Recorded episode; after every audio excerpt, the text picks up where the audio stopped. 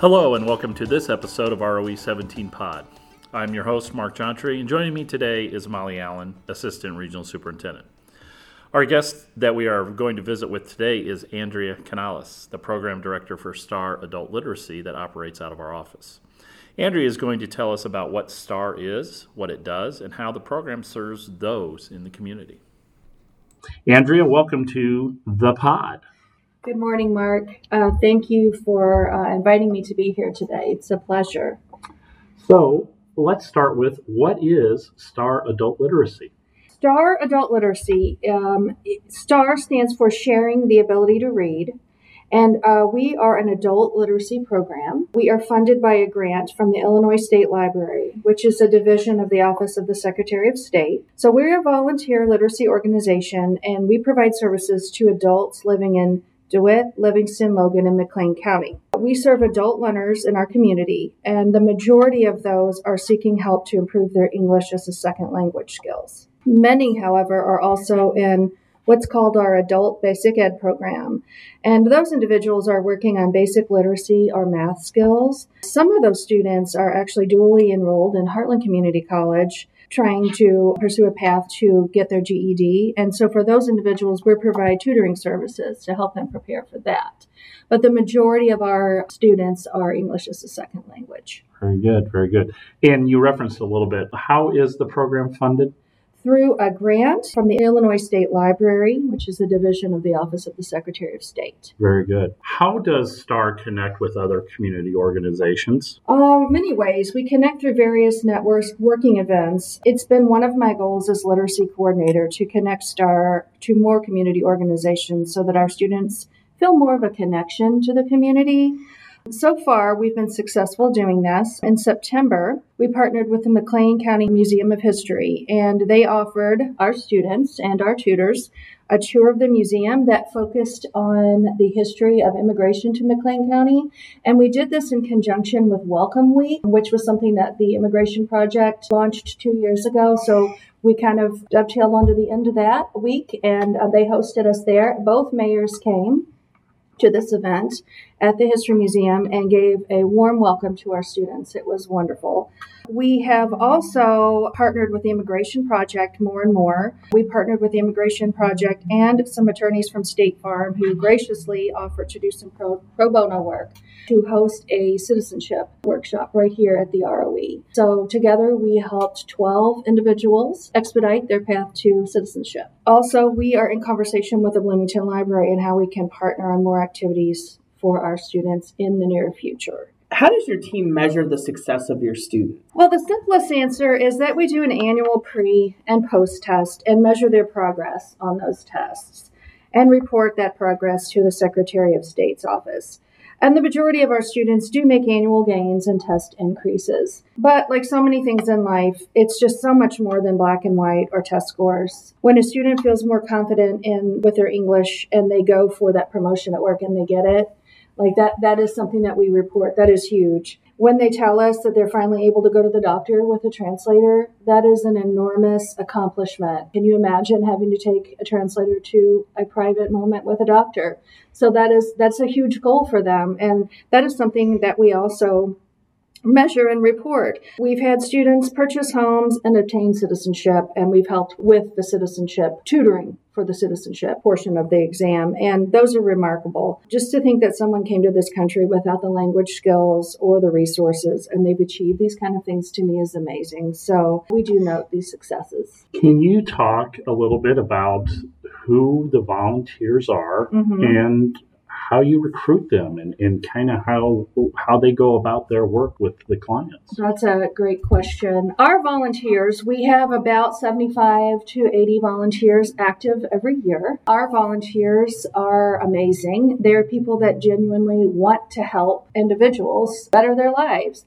They meet about once a week with the students for about an hour and a half to two hours each time. We meet at public locations such as the libraries or area churches.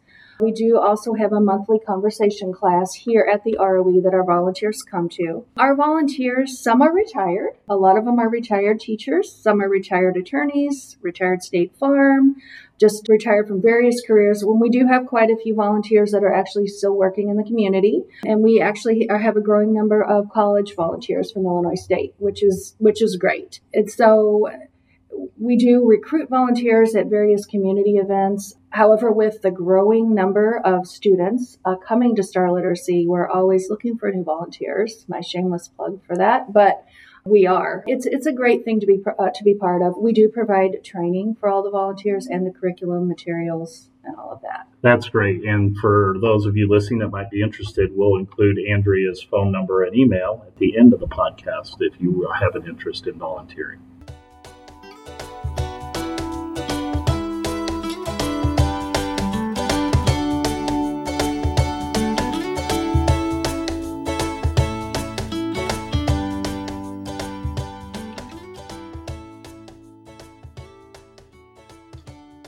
Andrea, could you tell us a little bit more about becoming a volunteer? Do people need to speak a foreign language, for example, to become a volunteer? That is a great question, Molly. And the short answer is no. Um, that is a common misconception.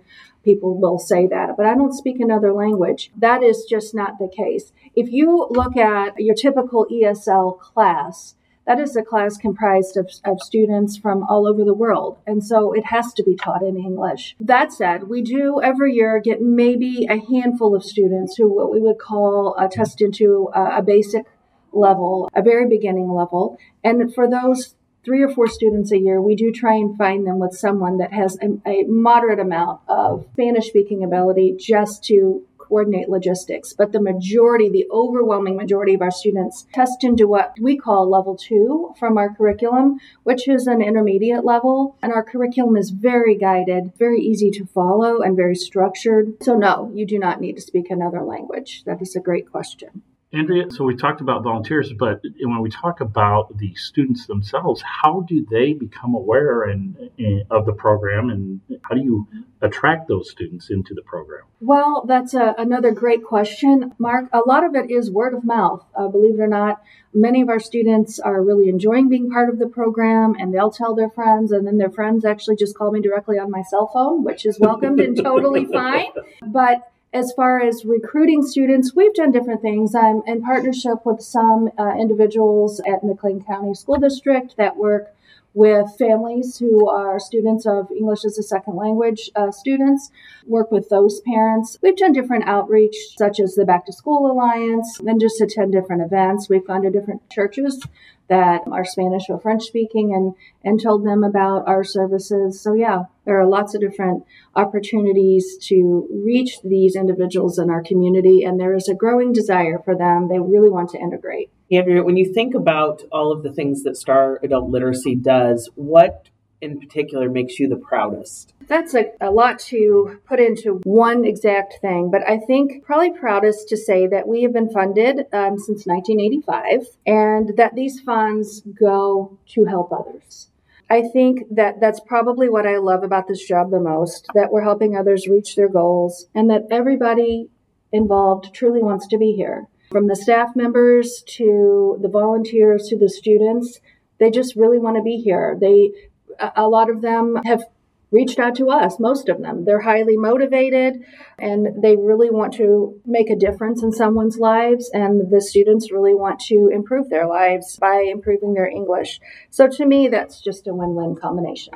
Well, Andrea, I want to thank you for taking the time to visit with Molly and I today to, to shed some more light on what STAR adult literacy is, and really appreciative of all of your efforts in this program. As for those of you that are listening, Andrea took over as the program coordinator this fall from from Sheila Diaz, who had done it for a number of years, and so they continue the great work that has gone on in this program.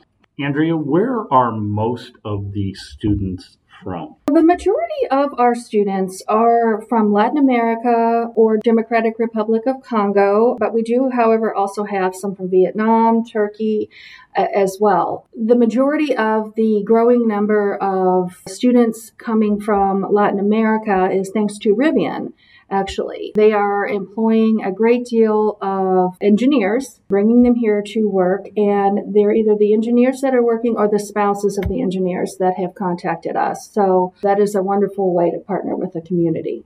Thank you for joining us for another episode of ROE 17 Pod. To learn more about ROE 17, please visit www.roe17.org or follow us on our social media channels. ROE 17 Pod is produced and edited by Victoria Padilla. We hope that you join us for our next episode.